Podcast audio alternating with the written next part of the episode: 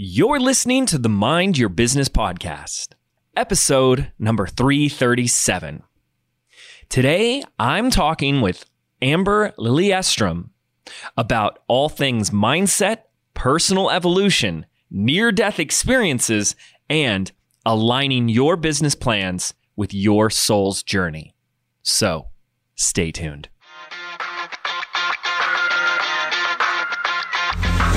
Hi, I'm James Wedmore, and with 13 years online, I've built my business to over $9 million in sales per year.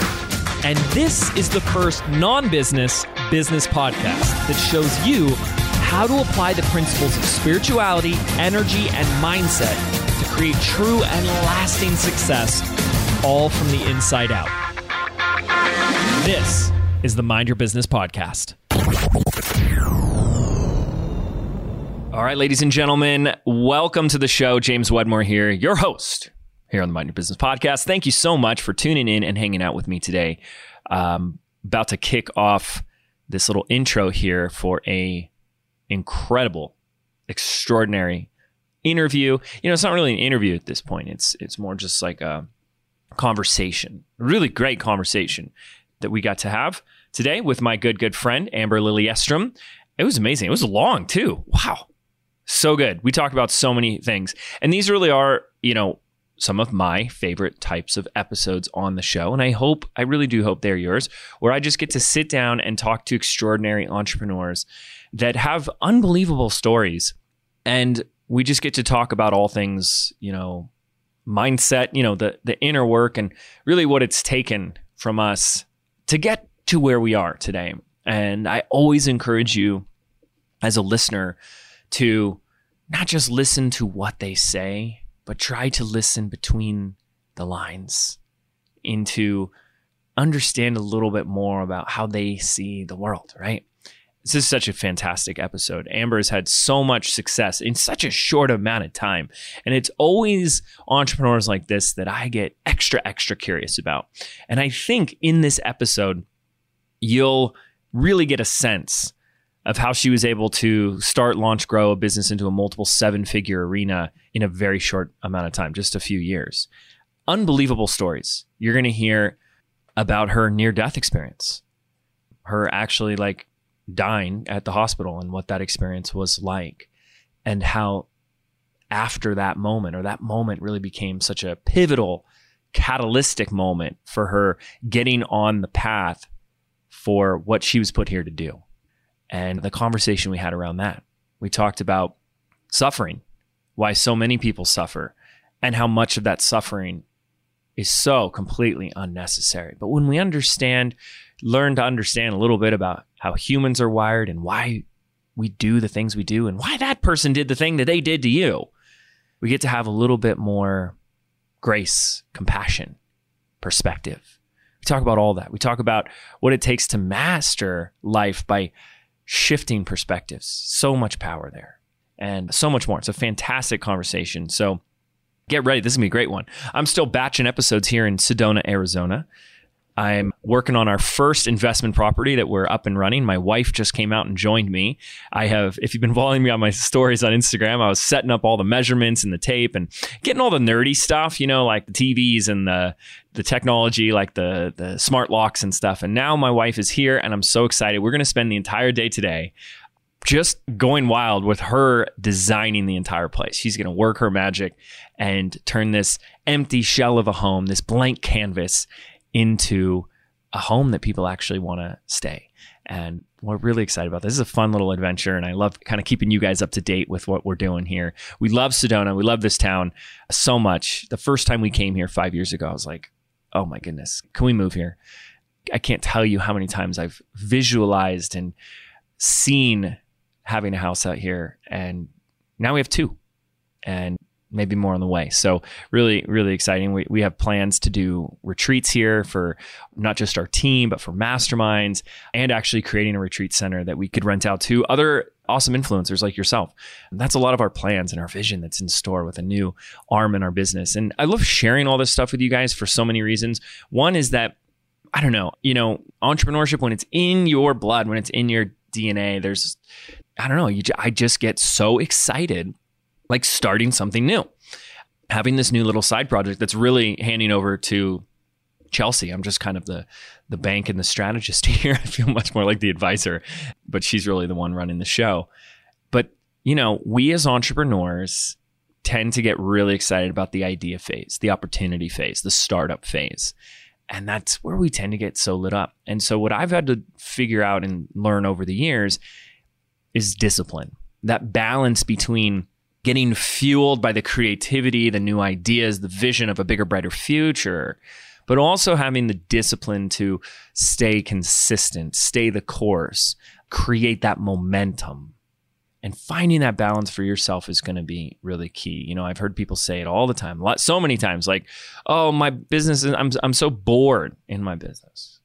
And you know, the truth is, is in a lot of ways, your business isn't here just to entertain you.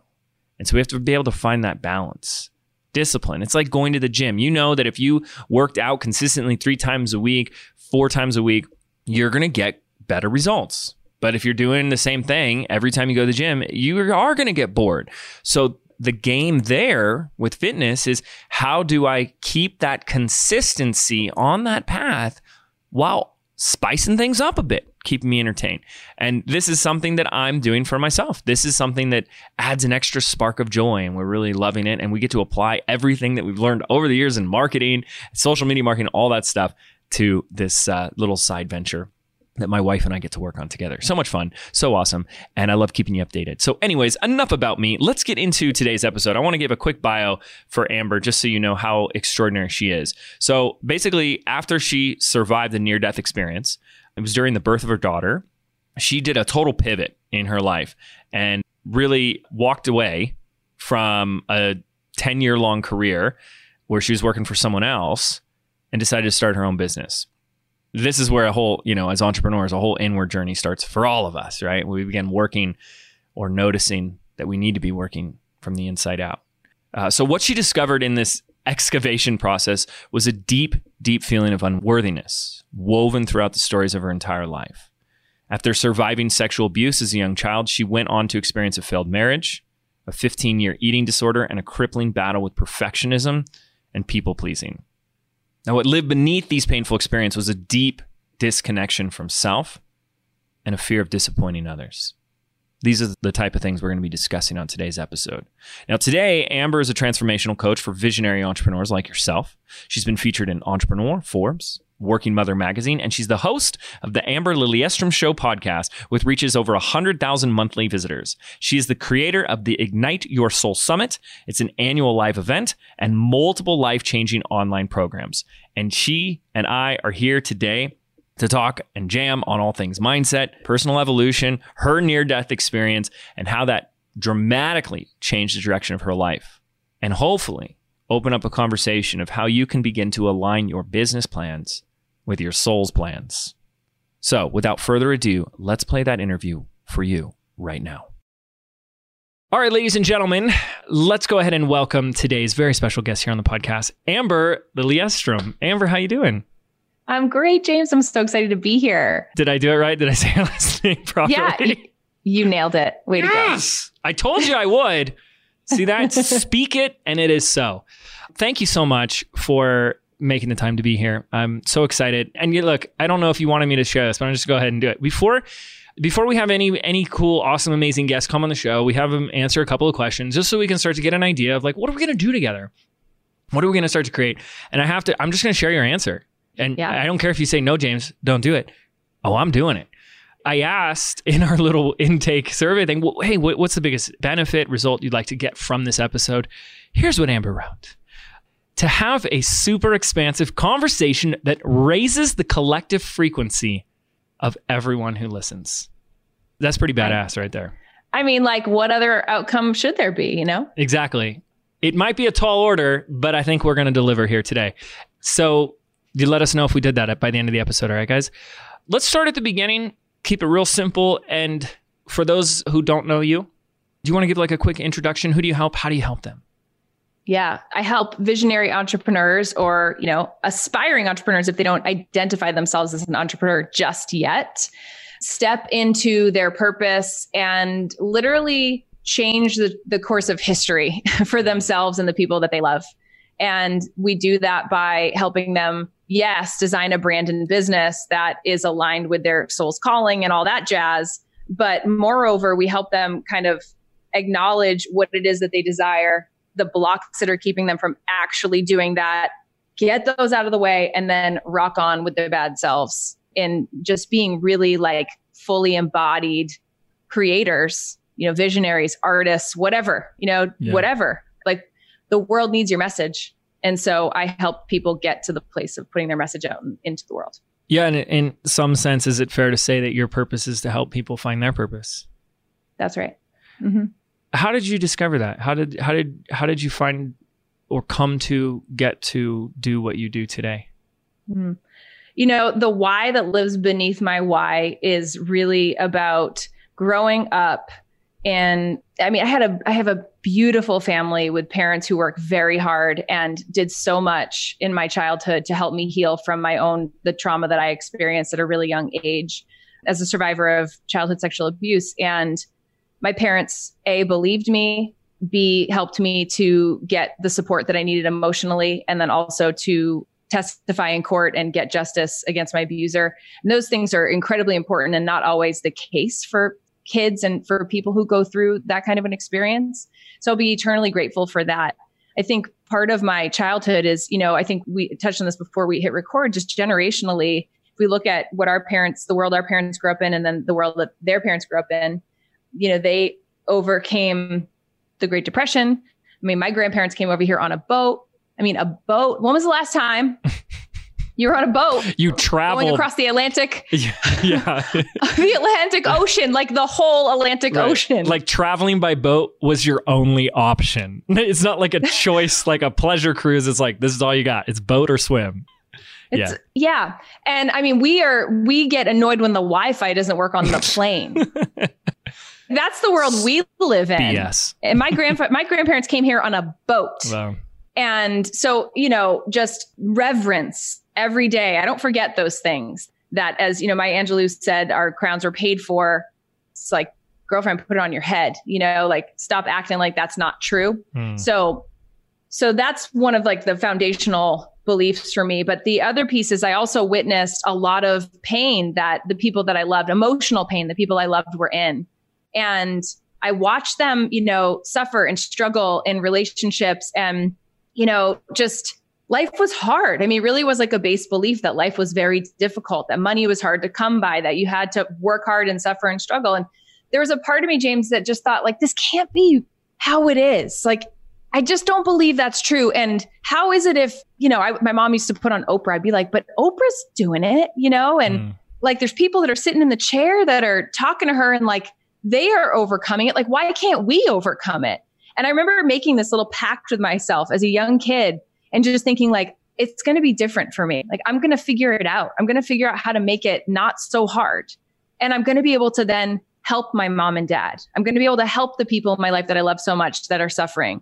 And so I think that I was always like taking notes of watching and thinking, just, I don't think it really has to be this way. And I don't really know how to do it any other way, but I'm going to put a pin in that.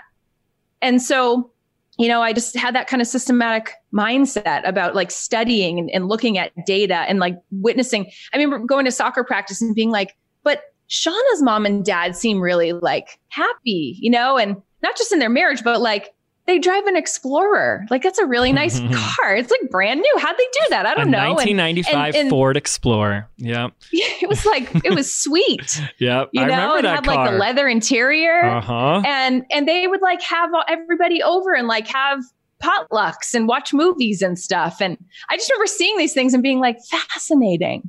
Mm. You know?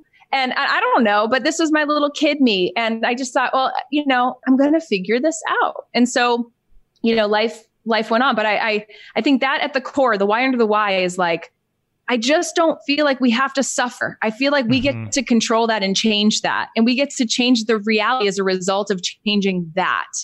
And I don't know. I, I, that's really where it all kind of like began for me. And I would try think, you know, I, I got a scholarship to play soccer. I was nine years old when I made the decision that that was going to happen because I didn't want to put the burden of my college education on my parents. And so I remember thinking like, I'm just, okay, well, I'm just going to learn how to play soccer and I'm just going to get good at it. because dad was a college athlete. Like that's what you do if you want to go to college. And I just did that. Like I would set goals and I would systematically achieve things. You know, I'm going to be the captain of my soccer team. Okay, then I did that. You know, mm-hmm. I'm going to do this job. And then I was getting promoted every two years, like in my collegiate athletics career after I graduated from UNH. And I just learned a systematic way of like, okay, that's hard. I'm going to walk right towards it and I'm going to do it. And I'm like, oh, okay, Tony, I'll walk on fire. That's fine. You know, like I'm just going to go to the thing. I'm going to do the hard thing like yeah. every time. I'm just going to do the hard thing. Yeah. Well, I think that's part of the reason that I've, you know, what I, that's been my study, my, my field notes, if you will. Yeah, no, absolutely. And I, I think one of the opportunities I've had is to be able to interview some extraordinary people that have done extraordinary things. You know, you've heard that it kind of becomes cliche, like success leaves clues and stuff. But that becomes a very common thing of what you shared as like a child. Would you say you were like yeah young and you just decided? I can't tell you how many times I've heard those exact words from someone that I've interviewed where they're like, you know, I was a kid, I was in high school, or I just graduated, or I was going in whatever, whatever age, and they just said, I just decided I'm going to have a better life. I'm going to have a better result or a better future. And yeah. I can't take that as just coincidence that so many people share that same sentiment. And I can imagine then the reverse, yeah. right? Which kind of connects to uh, a conversation I want to get into around suffering. You know, that makes sense when you have a lot of successful people saying they decided that they were going to be successful at a young age. But what about everybody else that decided something else? You know, mm-hmm. like mm-hmm. they decided that they're not good enough, that they don't have what it takes, that there's something wrong with them. You know, my grandfather, who I never met, who also I think he traveled by boat because he came here in like the 20s. So yeah. wouldn't that be a boat? Yeah, I mean, unless he could levitate, I'm not sure. Well, Maybe. I mean, he was related to you, James, so you, you never know. Stab. But he would say this phrase to my dad, and my dad would repeat it to me as the twig bends, so grows the tree. And mm. it's really interesting because my dad would tell it to me about my posture. He'd pull my shoulders back and he's like, son, stand up straight because as the twig bends, so grows the tree. And I'm very much more metaphorical and uh, than my dad is that that's all that means is that just means stand up straight. To me, I sit there and I go, wait a second, no, no, no, no, no. It's like that that kid, that twig who decides at that age that this is the direction your life is going to grow. That's how the tree grows. And so I just I just loved hearing that. Um, mm-hmm. let's talk about that for a moment. Seeing suffering, I see that I see that a lot more today I think now than maybe I did growing up. I think I had a very different journey and path where I was very much just all, I don't know, uh, selfish in the sense of like everything was just getting mine and figuring my life out. And you kind of come out of that and you see how much people suffer unnecessarily. Mm-hmm. What causes so much of that? Uh, what What are your thoughts on that? Why, why do so many people? So, and I think it's important to add at the end unnecessarily because we can also talk about the good in some pain and suffering. Yeah. Yeah. I mean, adversity, I, I wouldn't be the person that I am today if I hadn't gone through the experiences that I've gone through, I wouldn't be the mom that I am today. You know, mm-hmm. all those things. So I, I, I wouldn't change my story. But you know, I think one of the the things I learned going back to like five year old Amber wisdom. You know, my mom said to me, helping me reconcile through it. You know, I was in therapy and all this, and and I, I, believe like my curriculum in, in this work started so young because of the abuse happened when I was, you know, three, four years old. And wow. I was also like a really conscious child. Like I was just very, thank God, you know, because if I wasn't, I maybe wouldn't have been able to say what had gone down and express that and get the help that I was then going to need. But my mom would always say, Amber, hurt people hurt people. Mm-hmm. You know, you've heard that a million times, but when you're a five year old and you hear that and you're you're reconciling this person and you know he was the father of my beloved cousin. And it was like i knew i had to like i couldn't have my cousin anymore essentially you know like it, it was like a it was a lot it was a loss you know in many ways. And also i felt as a child like i i did something wrong by telling the truth because everybody in my family basically like abandoned us and sided with my abuser. And but i that core belief of like an understanding that hurt people hurt people has stuck with me my whole life and, you know, I just, I didn't want to be the hurt person that hurt people. And so I made a different choice it's you know, like, my life. It's like this cause and effect domino chain reaction that's been happening since the beginning yeah. of time. Right. And can we be that person that finally stops it? That's right. Otherwise, we're That's the right. one that perpetuates it. I think it is a courageously conscious choice that every single person has to make. And because here's the reality I'm a human. And so I still hurt people at times without meaning to. You know, I mean, I still do. I sometimes might hurt my daughter's feelings with something that I say, or I might hurt my husband inadvertently, or maybe one of my team members or a friend or something, and not even really realize it. I'm a human and I can be clumsy. But I'm aware of the work that I need to do. And I just invite everybody listening to this, like start where you are, you know, and and also I think the other piece is we have to let other people go. Like holding others in bondage for the hurt that they've done to us only keeps us trapped. And so I learned so early on, James, that if I kept my abuser in bondage for my whole life, I would be the one that was trapped. And I got that and I forgave and I released and I let that go like before anybody in my family could because Mhm. I recognized I don't want to be trapped by this for my whole life. Yeah.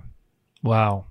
So much to ask there. Going back to what you said a minute ago about, you know, I'm still human and I, I hurt others. What are your thoughts and perspectives on like where that line is between being responsible for your own emotions and, and others? Like, you know, if you're not in, Mm. if it's not intentional, how do you navigate that? Is that, does that make sense what I'm asking? Yeah. I said something recently to a friend, literally just like texted this to a dear friend the other day. And, you know, I said, and this, this is interesting. like, I'm, I'm just like saying this out loud for the first time. I feel like we can unpack this. I think it's like really a powerful thing to, to work through. I said, I've decided I'm no longer available for relationships where I'm not afforded the same grace that I afford others. And what I mean by that deep down is like, I am probably one of the most forgiving people you're ever going to meet in the whole world because what I know is hurt people hurt people and we make Mhm. mistakes like we do, you know, and I forgave the man who sexually abused me as a young child. I've set him free. And I just think like there's a lot that we really hold people to that we could set all of us free if we were willing to just like do that, you know, but here's what I know the reason we're not willing to do that often is because we're not willing to let ourselves be free. And we hold ourselves in bondage and we judge ourselves and we we honestly like victimize ourselves with our own cruelty. And that's like the deepest most introspective work we need to do. And so again like when i'm holding somebody else in that way i recognize that what are you also simultaneously doing to yourself? Mm-hmm. So that, that statement is kind of like, you said that to someone specifically. yeah So that's kind of like this declaration of a like a boundary in a sense of Well, it was it was I said that to her in reflection to a situation I was dealing with and I kind of like I sent a message to someone and I, I didn't know how it was going to be received or how it was going to come back. But I was like kind of like letting the little doves fly and I was like, we'll just see. And it that particular situation was very it was, you know, she met me, you know, like we were, we met Mhm. and had like a really beautiful exchange. And we were like, yeah, you know, we both made our own errors on either side and had a really conscious conversation about it. And like our appreciation for each other is what won out in the whole thing. yeah. But that doesn't always happen. And I, and I experienced that, you know, and, and personally in my life in the last year, like a couple of times, and it's been extremely painful because Is this some people not willing to forgive you or holding you to a higher Yeah. standard? Yeah, and then you know as you become this this person with a platform and a message, you you're held to an even higher standard. It's like yes, I'm still having a human yeah. experience. I want to go deeper with that though. Why is it, from your perspective and opinion, why is it so hard for so many people to let go of things, to to forgive, when once you do it, it becomes one of the most like healing and powerful thing. I feel like every time I do it, I just I evolve. I feel Yeah, a level yeah. of evolution in my life. It's like I'm playing. This is so weird. We're gonna get in a weird stuff. I feel like I'm playing a video game, and every time I forgive someone, it's like it's like I just graduated to the next level in life, and I get all these points and coins and stuff like that. Why is it so hard for us to let go and forgive? because we haven't had a lot of good modeling for it. We haven't had a lot of great learning examples from other people. I mean, Wow, I, yeah. can we talk about boundaries for a second? Because I feel like this topic is like something that gets thrown around there, like lots of really popular memes out there that are like boundaries, like put them up. and you know, it's like go girl, like boss, you know, boss it out and like put up your boundary. And I'm just kind of like, but can we talk about boundaries for a second? I think that they are a healthy thing to implement in appropriate places and spaces. But when we're talking about we're throwing up boundaries against people, sometimes you have to. Some people are a little dysfunctional and they don't really get it, right? But I also think like healthy communication to a certain level with two human healthy people, boundaries become kind of like a thing you don't need.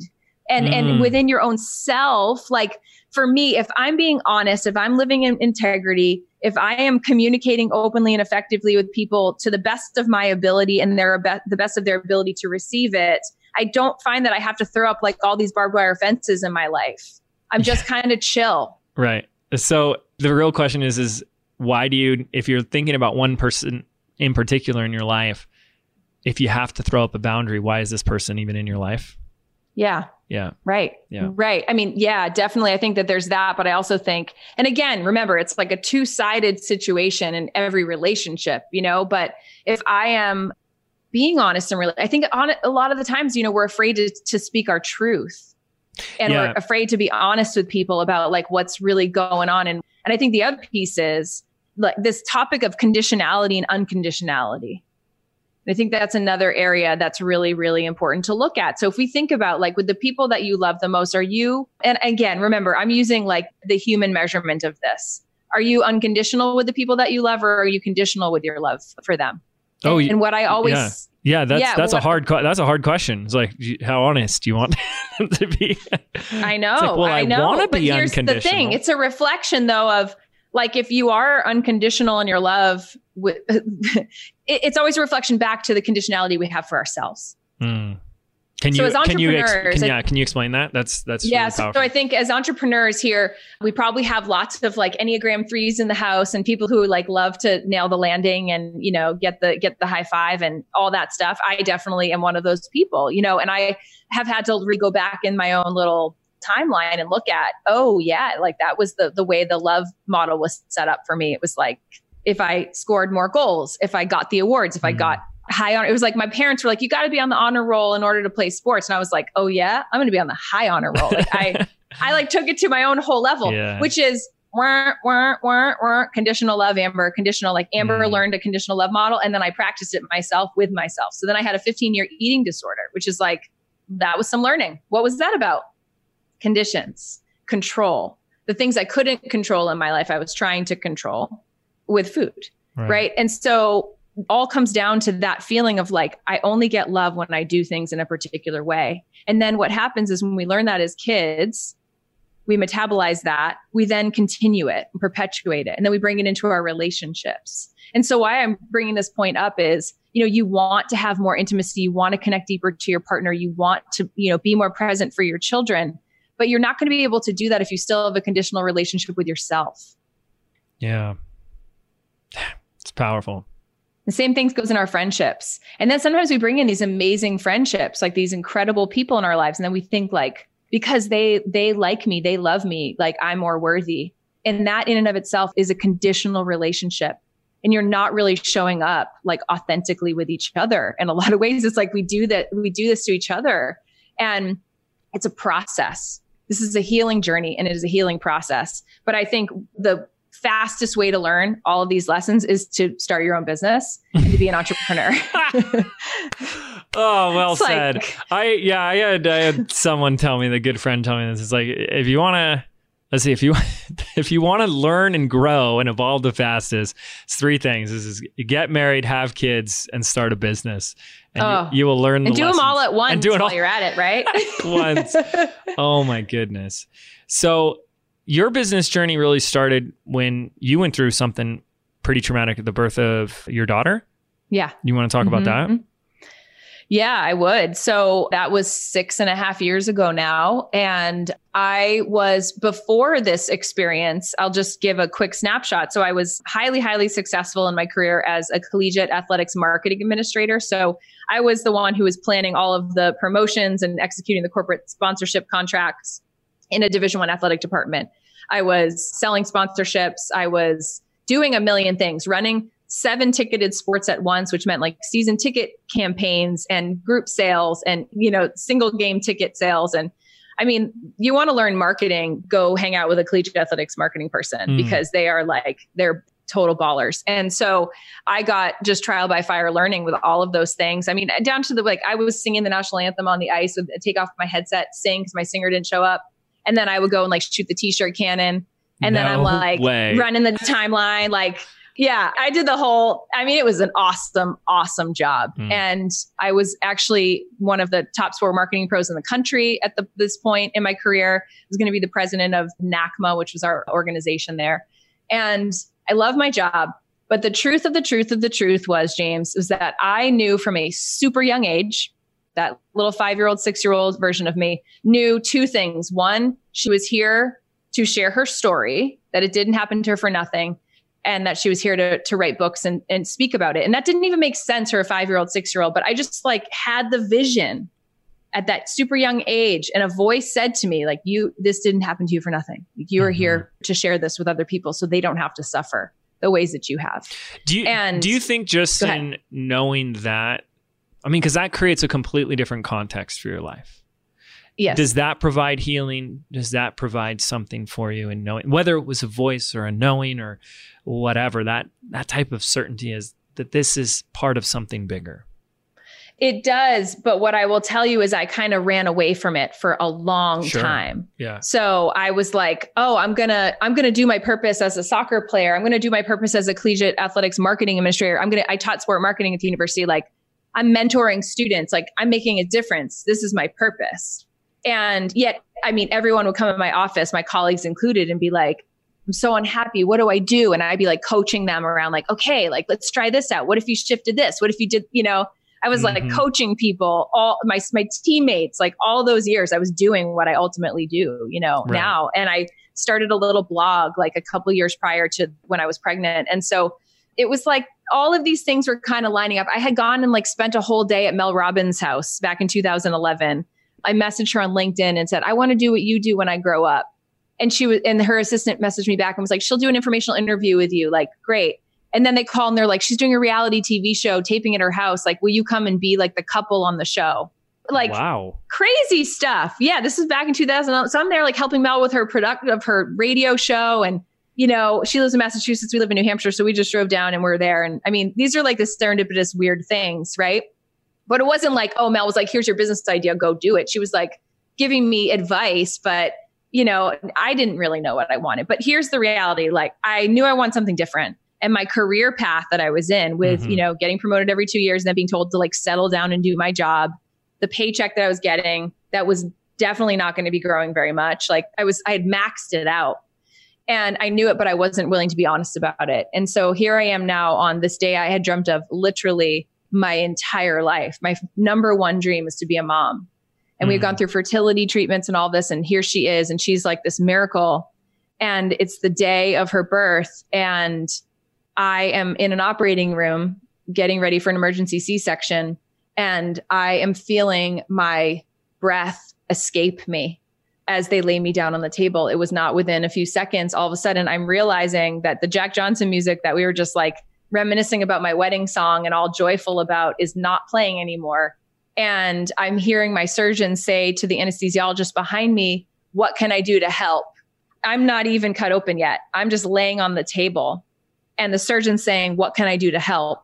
And everybody's quiet. And I'm going, and I'm I'm not able to breathe on my own. There's a bag valve mask over my face. I see the nurse's hand doing this. And I'm thinking, this is so weird because I also am one of those people, like as an athlete and all this, I know my body super well. And I also believe that I'm completely invincible. like nothing can happen to me. Like I am here. I I knew I had a purpose. Like I knew I had a curriculum and I was nowhere near it, James. Mm-hmm. was nowhere near my what I was supposed to be doing in my life. And I'm like, this is what? What do you mean this is happening right now? And so then a few seconds after that, no one's talking. I am unconscious. And I'm in this space between what I'm coming to realize in this moment motherhood, holding my baby, and now thinking, am I literally going to die? Like, is, am I going to die right now? Like, in that I'm in this like darkness. And the first thing that I saw in that space was what I was supposed to be doing. Mm. Me on a stage, the book, like the, just the, the vibration of what I had had known at such a young age. It was right there. And the reality was I was not doing it. Like I literally was not doing it. And it was an awful feeling. It was terrible. It was like the lowest, lowest feeling because now here I am and I'm just in the darkness. Yeah. And then the wild thing that happened, and I have no idea like the time space reality of all of this, but it's just I'm here in this quantum space, you know? Suddenly I am bird's eye view. I can see my husband in the room that we had just left him in, in his little scrubs, and he's going through the camera settings, like making, I could just like burst into tears, like making sure that the camera's ready. Who's so excited to take pictures of her. okay, mom, sorry, everybody's crying now. And then I'm over the waiting room area and I can see my parents, my mom pacing in the waiting room, the TV's on, my dad sitting there doing the same thing with the camera, looking through his little camera settings. And I see them and then I see myself. And suddenly it's like I'm rejoined with myself, but I have this incredible experience of just feeling so loved. Like every single cell of my body, like my whole being, like light, love, appreciation, the love that my husband and my parents had for me, just feeling like, okay, like this is it. Like this is the whole point. Like that, mm. them loving me, me loving them. There's nothing more important than this. This is everything. And I went to this place, James, of just thinking, okay, if I don't get to meet our daughter, if I don't get to hold Ani, I somehow like knew that she was going to be okay because she had these people in her life. Like I just, I completely surrendered every attachment, everything in that moment and just said, okay, I just like handed it over in this space of love. It was one of the most beautiful feelings. It's, it's hard to put words to, but it was just transcendent. And that moment of just complete and utter surrender, I was ready to go. I just said, I'm ready now. Like, okay, I'm done. I'm okay. I didn't understand it, but it was mm-hmm. like I just let go. And in that moment of surrender, it was literally like a switch flipped. And all of a sudden, I just, I was not over me or like above me or around me. I was in me. I opened my eyes up and I was conscious and I could breathe. And then I heard the anesthesiologist yell to the surgeon, who seemed like she was like 15 feet away from me, by the way, which looking at my body now, I realized that she was literally not that far away from me. It's very bizarre, like mm-hmm. how what the, when you're in an operating room in that position. But she felt like she was all the way over there. And he said, go, go, go, go. And she began the procedure, the C section. And my daughter just emerged into the world. And she was perfect and not mm. any worse for the, the wear. I mean, she wasn't even blue or anything. She was just like, I'm here. and I just had this whole crazy experience. And I'm, and nobody knows this except for me and she's over here and I'm looking at her and she has all of her fingers and toes and all this hair and like she's real.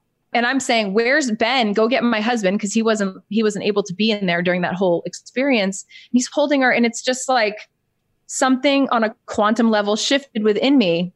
I didn't know what, but I just everything changed in that moment for me in wow. my whole life. Like everything just shifted. Wow. Beautiful so much that I want to unpack in all of that. So thank you so much for sharing. That's riveting. So the doctors did know there was something going on with you. Yes. But your so family I had did a, not. I had a they did not. Yeah. They did not know. Nobody in my family knew except my mom. My mom knew. Like intuitively. That's why she was pacing. Okay. Yes. Like, oh, I can like this is always makes me cry to talk about this part of my story. But there's these photos after, like right when she came in to meet Ani for the first time. I never realized this because I was there, like in the experience, but I look back at the pictures and I'm holding Ani, like showing her our daughter, and my mom's just looking at me. Hmm. Wow. So and she's like, loves her granddaughter, but she's like, she knew that something had happened. Yeah. Were the doctors able to offer any explanation later of what, what actually physically? Yeah. Well, that? you know, James, this is the this is the magic. So I had what what is called a, a high spinal tap, which essentially froze my diaphragm, which has the capacity to stop your heart from beating. I mean, it's pretty serious. And when I was doing the research afterwards to understand what that meant, I had like some major PTSD stuff happen because I was just it was scary. to read about that. But ultimately, this anesthesiologist in his 20 year career had never had this happen. Wow. Only one. How long in clock time were you out for? I don't even know.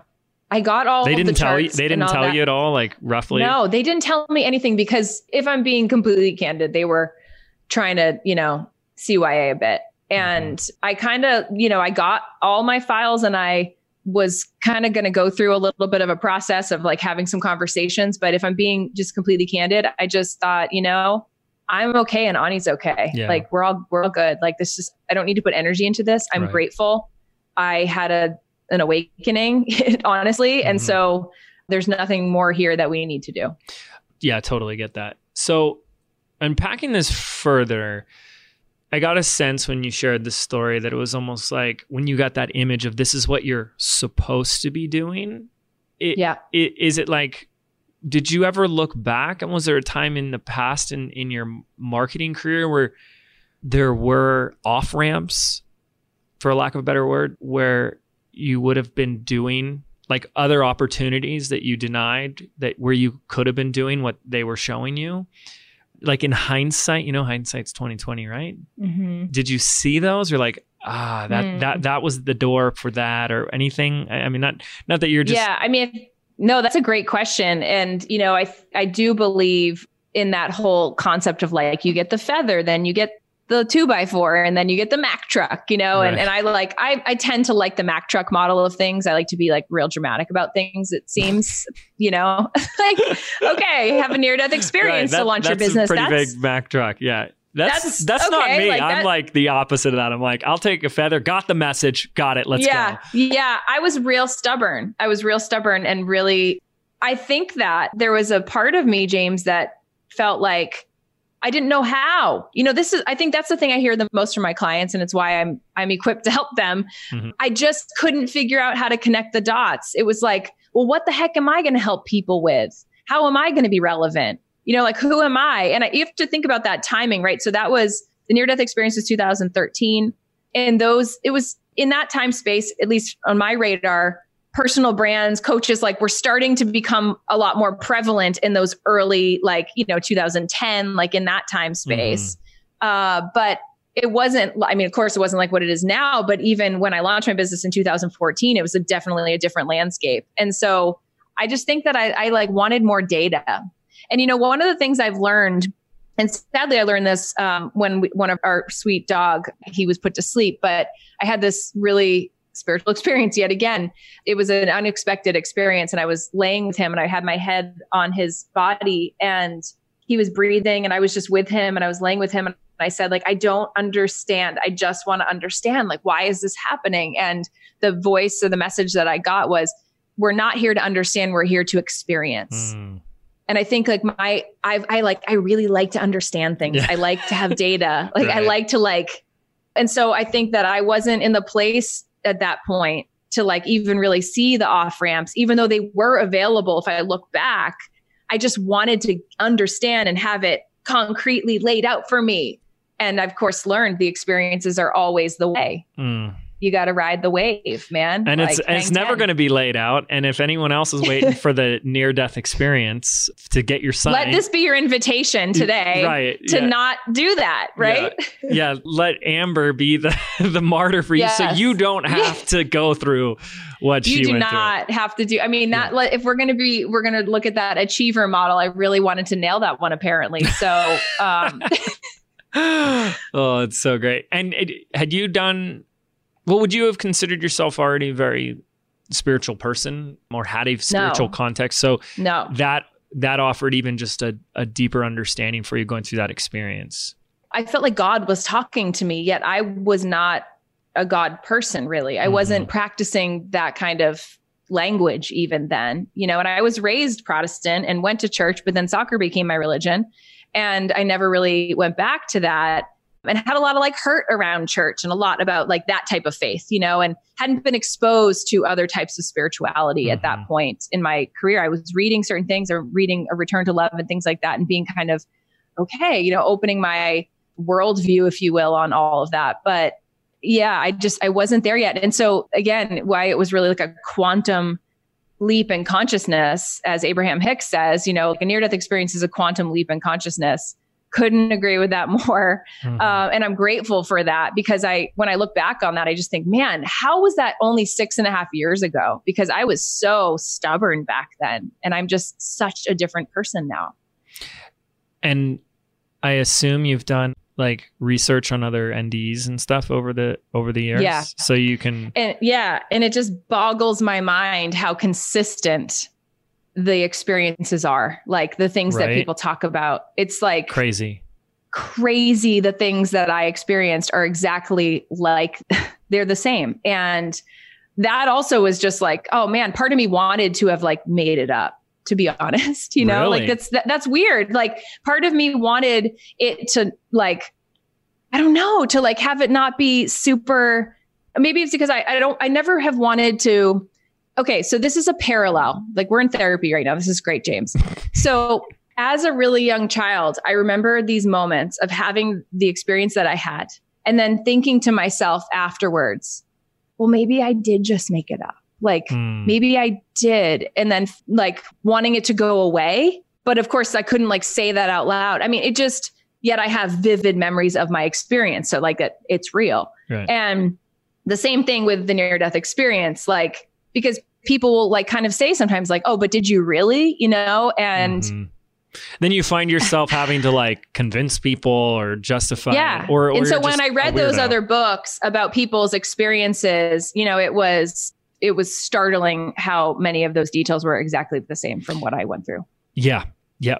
I've read a lot of them and it, just the experience of an indescribable unconditional love that you can't indescribable. when even when people say what you said those very words like I can't even describe it. It's like mm-hmm. that's the most common thing. That to me yeah. has I don't know, it, it, that it makes me feel so good in such a way because it's like in a certain sense I feel like that just tells me there is so much more. So much in more. this in this form, like you can't even put into words something that is beyond. you can't. And us. one of the one of the things that I, I really want to make sure that I share from that experience. Like I, I know it's not my responsibility to have to, but I but I feel like I want to give that to people. It's that you know we are we're so afraid while we're here. We're mm-hmm. so like ah, you know, my favorite classic word. This is really very formal word here, but we're, we're so bajiggity about everything. Like, totally. I don't know what that means, but I love it. Bajiggity. it's just like, ugh, you know, about everything. Yes. Like I have to do this and has to be perfect in my to-do list. And like, I have to impress everybody and I have to say all the right things on my podcast with James today, or he's going to think I'm a loser mm-hmm. or, you know, like true. whatever. And here's what I want you to know. I truly believe that that is a universal experience. And I believe that that's what death is going to feel like. Now, I'm not trying to sell us like, please don't go dying on me, guys. Okay. But I believe that, you know, when you look at people you've lost or even like your pets or anything like that, like if you've been in the presence of an experience of death, it does feel like a beautiful surrender and, and like a letting go, you know, in many ways. And so I just, I think like this is my own scientific study here, but if like that's what it's going to be like, then why am I so scared while I'm here living? And you don't, we hear that, but it's still just a concept to us. Yes, you, you, haven't had the experience. We haven't had the experience. You had the experience, and so you yeah. can you can live to tell the tale. Right. But, but just like to really pause in this for a moment, because I just I couldn't agree with what you're saying so much. And from my experience, I don't have that. I don't have that. I can say like, hey, you know, what's the worst going to happen? You can die. That's actually not that bad. it's like what I'd love to tell people, can't from my own personal experience, but you pretty much can. It's like, what are we really afraid of when you are walking moment by moment in this moment right now? So afraid of so much. And like the worst thing we're afraid of is dying. And it's a beautiful experience and mm-hmm. so might as well just get on living for yeah. me the closest thing i had to that which people will laugh at me because it wasn't it's not a significant thing to other people it's significant to me was one of the scariest things i did and by the way i've done like skydiving and i had a awful fear of flying awful fear of flights the last thing i wanted to do was skydive. But when you want to impress a girl, there's it's amazing the type of things that you're willing to do. And so I went skydiving. I like to claim I'm the only person that has gone skydiving and will never do it again. I people are like, "Isn't it amazing?" No, it was awful. I hated it, but I did it. and what was even scarier than that for me, I would say like the for some reason I couldn't even tell you why, but the scariest thing that I've done in my life was calling my dad and telling him I love him for the first hmm. time in my adult life. I still scratch my head to say, what, what was so scary about that? Why was I so afraid? Maybe you wonder if what he's going to say back, right? Maybe you still hold on, had shame and guilt for things that you've done as a bad son. I mean, I was a pain in the butt. You wouldn't want to be my parent. Let me say, like to all my listeners out there, you wouldn't want to be my parent. I was a pain in the butt. And something clicked for me. Again, not on the same level, but the same theme as I'm, I'm hearing from you, Amber, is like, when I did that, I was like, what else is there to be afraid of? What, and why live your life in so much fear? And that's when you, the scary thing is like when something is invisible and undistinguished, can't do anything about it. But once it's made present, then you see it everywhere, right? And you start to see all the areas in your life where you're being driven by little micro fears afraid to do this, afraid to do that. And and it it becomes this like prison that boxes yes. you in closer and closer. What a what a gift to have something like that. And what a gift for us to have someone like yourself share that with all of us. So thank you. I think that's just it's beautiful. Let me ask you this weird question. I've heard theories that I prescribe to that we have certain like off ramps in our life where we could leave this plane and then we choose to stay or we choose to go do you feel like that that's mm. what that experience was too that this was a choice it could have gone either way yeah. you could have been this is this is it but you yeah, yeah. mm-hmm yeah a million percent i feel like that is 100% accurate and it was i don't think that god spirit the universe whatever your you know happy word there is is like doing this but for some reason i felt like god was saying you know like okay you got it now like go back mm. like go like go you know and but not in a judgmental way just like you got it. Yeah. And and i and i did you know and it took it certainly took a little bit of time but a very condensed amount of time in the context of the years that i had lived prior totally. right in terms of making a change. And i remember this one conversation that i had with a friend and I was lamenting going back to work at the end of the three and a half months that I had been on my maternity leave and I was getting ready to go back. And I just was gut wrenched over it. Now I have my baby and I don't want to leave her. And I'm thinking, what a nut job you were before you popped this baby out saying, I'm going to always work. Like, I'm going to come back. Like, what planet? What were you smoking back then, sister? this baby's in your arms. Like, no way am I going back. You know, like just no way. But I, but I had to go back in the circumstances of what our life looked like at the time and where we were. And she said to me, we're on the phone and I'm just complaining and just like in this place, like, but I can. And I just, I, I know what I want to do now. I know what I want. And she said, Amber, this is your life. She said it just like that. Mm-hmm. And she put the emphasis on life and it just like hung in the air. And I remember just feeling these chills in my body and just this awareness of, you're right. Thank you for calling me up and reminding me of what I know now. So I became really convicted, but I also still had to go like do the job. And I also didn't want to forsake all of those years, those 10 years prior, nine and a half years prior of the career that I had built, the relationships that I had built. Like I was supremely grateful for my education that led me to that point and I wasn't going to just burn it down, you know, and I needed to find a graceful way to make my transition out. But of course, I also needed to have a business that was going to replace my portion of the income for my family. Yeah. And so, you know, it took about eight months after Ani was born, five after I went back to work. I launched my little my biz in the background, brand love coaching. Biz in the background. Heart. Ooh, that's like biz in the background. I like that. Biz in the background. But I think we all need that reminder. Like yeah. I think my wife yeah. and I give ourselves that reminder constantly. It's like this is your life you're living it right now. This is it. And yes. and you're dying every day. you're getting a little older. We're all yeah. you know. Turns out this is the most depressing episode you're ever going to listen to, guys. Sorry, guys. but, you know, I write down you know, whenever I have thoughts, like they they turn into like a list of possible podcast topics. Mm. And then we go and we share them with the team, and some get formed and some don't. And some are just thoughts, some are just ideas. And we just did a, whole big, you know, team crowdsourcing idea. And one of them I wanted to talk about, but it didn't get formed. I'm like, I don't know if I can do a full episode on it. So I just bring it in here. It's like us going through life half asleep, taking life for granted. Right. And I think we're, I think most of us, and there's definitely been times in my life, take life for granted. And yep. I think that's what's so beautiful about death is it gives us the opportunity to get present to how valuable it is, how precious it is, how short mm-hmm. it is. Mm-hmm. And now is just as good a time as any to start following your dreams.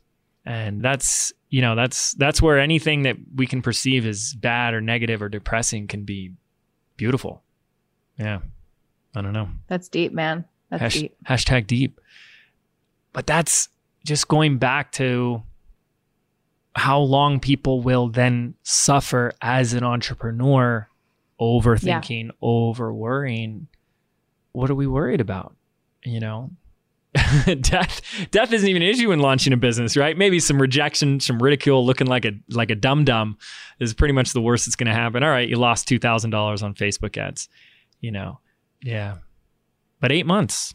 That's pretty fast. Yeah, eight months. Eight. Did so you, I just stated that. Did you? you know? Um, you didn't quit at eight months. You just started on the side and kind of did. No, I, I quit, James. Quit. So I literally had one client Melissa, I will forever be grateful for Thank you. you, Melissa. Melissa, you are a queen.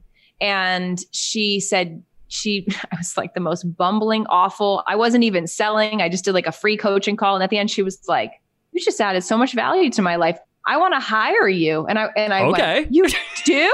oh, okay. Hold on a second. I'm like, where's my Word doc with my prices? Right. Real life story.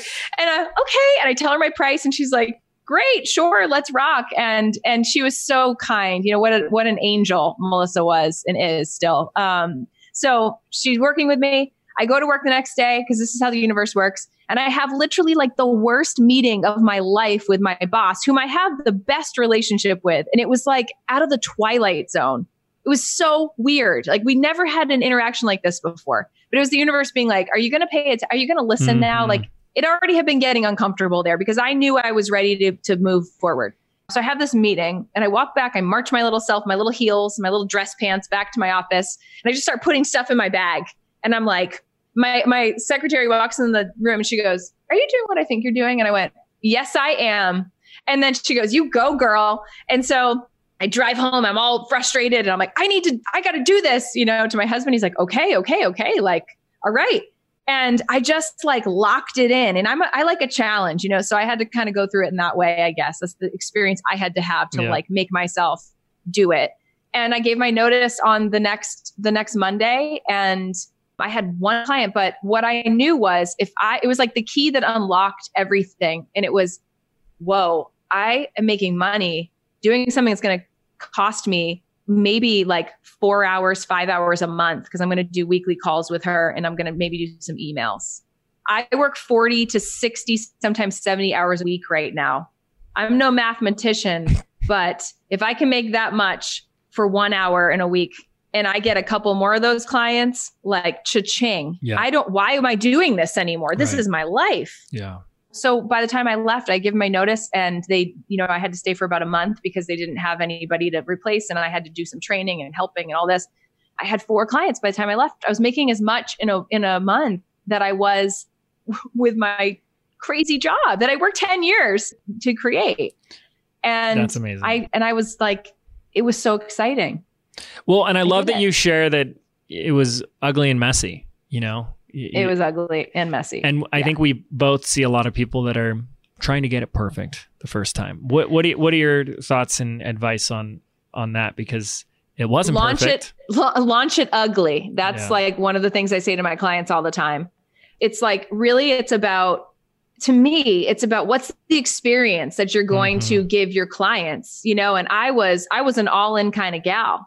And so I'm like taking on this coaching client, but I'm building her website, designing her look. Like I'm, I'll like mow your lawn if you want me to. It doesn't matter. Like I'll babysit your kid. I'll bake you cookies. Oh my god! like I, I am so grateful, Yeah. you know, and I definitely did way more than I should have done with those clients. I didn't have good boundaries at all with that, but it didn't, it just didn't matter, James. I had to bootstrap it. Like Mhm.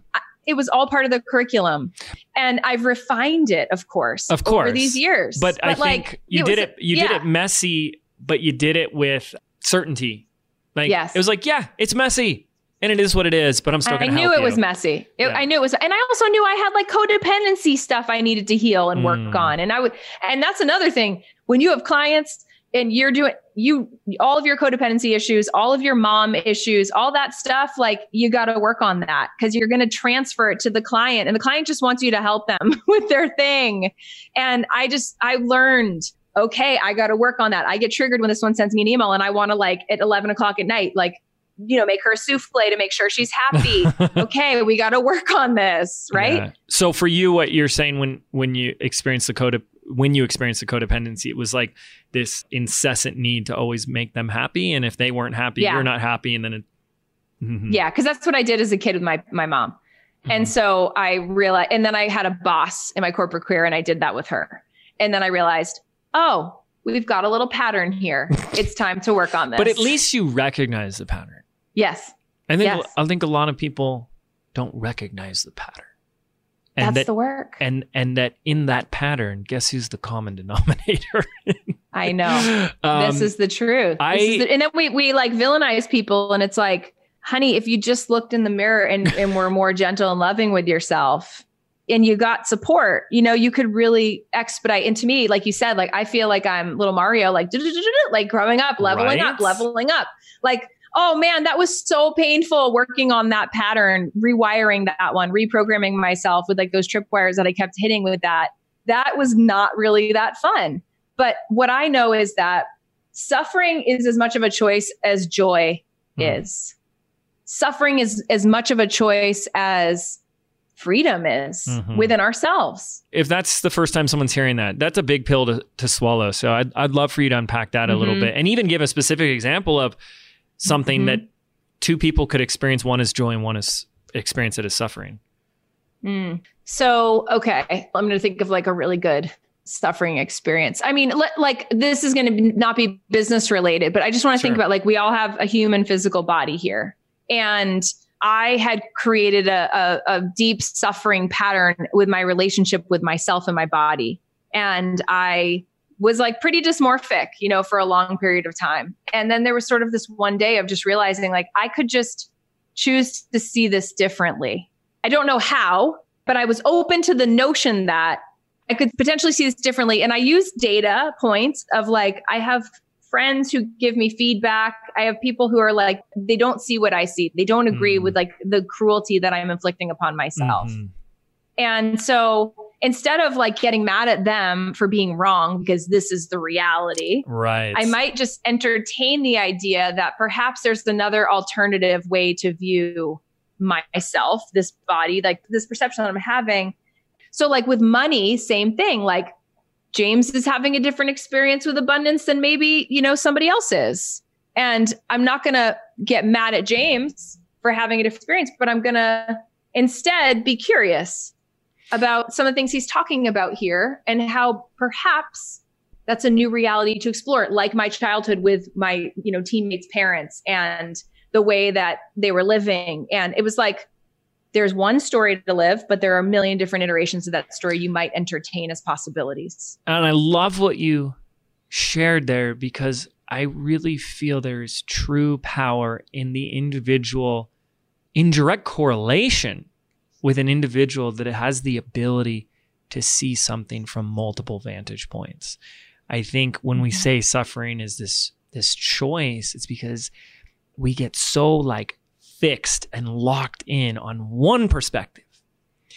And when someone's offering you a different perspective, they're not trying to make you wrong. They're not saying you are wrong. It's just a different perspective. Right. And you can look at anything and see it the bad way, just like we gave the example with death. You can look at death as, you know, an essential ingredient to making life precious and valuable. you know, if we all lived forever, we probably wouldn't have the same experience of life, right? But for that person that's able to do that, I think comes great power. I'm a firm believer now, and it's taken time to get here, that what we perceive is what we receive. Yeah. Yeah. Yeah. And we'll hear this a million times, and you'll hear it a million more times. When it starts clicking in real, yeah. in real time, when that's like, when we get tires in the snow yeah, traction. Like 100%. that's when we're not spinning our wheels anymore. Yeah. And it is, it's so fun. Yeah. It's so fun to be there. And also for those of you who aren't maybe listening to this and being like, uh, I, I just, I'm spinning my wheels on this, guys. Like my situation is really hard, like because of X, Y, Z. You know, I just ask you to just stick with it. Just stick with it. Like you're already here listening to this podcast. Mm-hmm. So you're mm-hmm. already you're really like wait you're you're getting into the water like you you're you're in the water and so just like stick with it because before you know it you'll be out maybe watching james surf getting a little deeper right? Maybe giving it a spin maybe sitting on the board being like i have no idea how to do that. But being on the board you know you're you're actually in the game. And i think like that's what i feel your podcast does james is like it gives people the invitation to like get in the water and to like try things out and to and to get really diverse perspectives from different people, different vantage points, different walks of life, and just to try things on a little bit, try things out a little bit to broaden the perspective so that perhaps on the other side of that, we can be just like a few degrees more free. Oh, yeah. That's what everyone wants. When you ask, right. you know, when you ask a million entrepreneurs, why are you starting a business? Why do you want to make more money? Why you want more sales?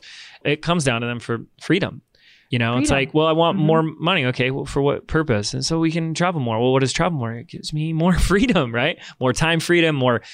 But you can have all the money in the world and still be completely trapped and suffering with that fixed mindset and perspective. And you're not free. Yep. You're not free. We've been there. It's a scary place to be making a lot of money and realize that you're less happy or unhappy and massively unhappy compared to somebody that doesn't have any money, right? That's um, right. And going back to what you said, of course, your current circumstances, like it's very easy to say, but my current circumstances completely contradict what I want. Of course they do. That's why you have a want. if you didn't have the current circumstances that completely contradicted what you want, you wouldn't have the desire. That's mm-hmm. where the desire is born from. And it's not like you'd be the first person to actually achieve a desire throughout life. Anything that anyone has accomplished was because at first it was a desire, it was a want, it was maybe just a wish, a hope, a dream. For most people, they had a current circumstance that was the exact opposite. Something in their life that said this ain't going to happen. Until we have that ability to apply that, that what and how did you phrase it in the most simplistic sense? Your experience. What was it? Your how you perceive is what you receive. Yeah. Yeah, I love that. Mm-hmm. But when you realize that how you perceive that is your choice, that's up yes. to you. That for me is always when things get really magical. So, okay, so as we start to to wind down, is there anything else you really want to share from your journey and especially just the last couple of years of epic growth that you think would be a benefit to our listeners? You know, I think it's coming through in what you were just sharing there with the desire piece. I believe truly that if the dream is in you, it's for you. Yeah. And so each and every one of us has a unique set of guideposts that are leading us and those are the form of the things that we desire you know and they're they don't make sense in many cases you know as a five year old seeing myself as a speaker and a, an author and yes i had a story to tell but also like i was five you know like that it it was like the adult me telling a grand evolved story that i did not have access to yet but i saw that and so that was like the really far out vision. And there were a million different things along the way. Then it was like become a division one athlete become the captain of the team like there were tons of different little benchmarks along the way. And if you look back at that it's like oh i was learning how to be a public speaker. I was learning how to lead. I was learning how to train my physical body to optimize performance. I was learning how to understand what pain felt like and how to push myself through and, and, and how to maximize intrinsic motivation. You know, being on the field on a Saturday when all my high school friends are hung over from hmm. the party and I'm out there by myself at the field kicking long balls and doing sprints because I'm going to get a college scholarship and I'm the only one on my high school team that has that goal. And therefore that's, that's my curriculum. And so you look at that and, and I want everyone here, you know, like draw your timeline out, look back at the guideposts. What were the big dreams along the way? Because they were guiding you and they were leading you to now and they were readying you for the future that is calling you forth. And it's so poetic and it's so beautiful to just like see that story and that in that symphony just play out in your grand, beautiful, magical life. And the reality is this, you know, you can't ride the wave, James, without the resistance of the ocean, you know, like mm-hmm. pushing you yeah. forth, but also like throwing you down and the unpredictability of that. And again, talk about poetry. I mean, it's the most beautiful thing there is. It's like, I can think about that, about how you've never ridden the same wave twice in your entire life and you never will. And that just like makes me want to weep, you know, mm. like that mm. just like, wow. And, and so that's what, that's the magic of being human in here. And we have this notion, I think, that there's like a set track that you get into. And I want everyone here to just learn how to let your hair down and dance and play and understand that your dreams are inviting you into the fullest expression of who you really are. Your business is your sacred opportunity to share your gifts with the world. It's this incredible container for you to create change here and to share what only you can share. And that is a divine privilege. And I think about it as I bring it all the way back to my ancestors on a boat coming over here, only a generation away, that you know, they went through what they went through. And every time I speak on stage, I wear my great grandmother's ring to not forget that. I think about, I have the privilege to be a woman in 2020 and a mother of a daughter who gets to sit on a podcast like this and to create stages like the Ignite Your Soul Summit and the other things that I do and share my stories and share the stories of others who've come before me and share my voice, my message. And I, and, and it requires me, it's a great honor, privilege, and responsibility to do my work here for my own evolution so that I can do that. And, and I want you all to hear me say this and know that, that the same applies to you in your mm-hmm. own sphere of influence and with what yours is here. Wow. I like, I hope this motivates, inspires, and, and fires you guys up because James and I, we just want more of y'all to like get the microphone on and start and sing your song and, and tell your stories and write your books because that's what is going to be here when we're no longer in these physical bodies. Yeah.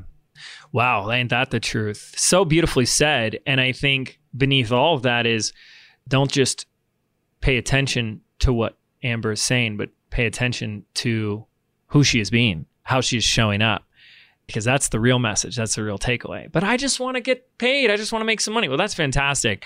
But notice from this place of this bigger picture and purpose, like life function that she operates from, that's power right there. That to me is just like unstoppable. You know, that's like that full circle of stopping that chain reaction of hurt people, mm-hmm. hurt people, and creating a new paradigm. And we do that when we're operating from a different perspective, a bigger context for which our life has a purpose or a function. So, thank you for not just talking to us about that today, but being the example that we get to model and follow. That's pretty awesome. Pretty darn awesome. So, where can people go to connect with you, to learn more about you, to reach out to you and say thank you? Mm, thank you.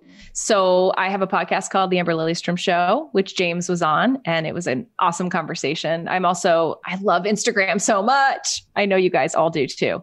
So please DM me. Please share this episode and tag us so that we can reshare you and celebrate you and your journey. And I have a website, amberlilyestrom.com. So, you know, you know the name, just come at me, come hang out. You can email me literally. You can email me, amber at amberlilyestrom.com. I love to connect with people and to hear your stories and you know in any way that i can serve and support is an honor so awesome. We're going to link all that up in the show notes. So please connect with Amber and give her your feedback from this amazing conversation and her sharing her incredible, unbelievable story on this podcast. So awesome. So amazing. Thank you, and, James. And thank you, Amber. And thank you guys so much for tuning in and staying all the way to the end. Hey, this was a long one. I'm This sorry. one. We went I'm the sorry. distance today. Yeah, that's my bad. I, I, I kept you on a long time, I- so I appreciate it. She had to cancel all her other appointments for today for me. I'm sorry. No, it was. I mean, it was worth it. We were in the zone, so this in- was great. Yeah, we're in the zone. So thank you again. And thank you for tuning in and hanging out to the end here on the Mind Your Business podcast. We'll see you next time. Take care.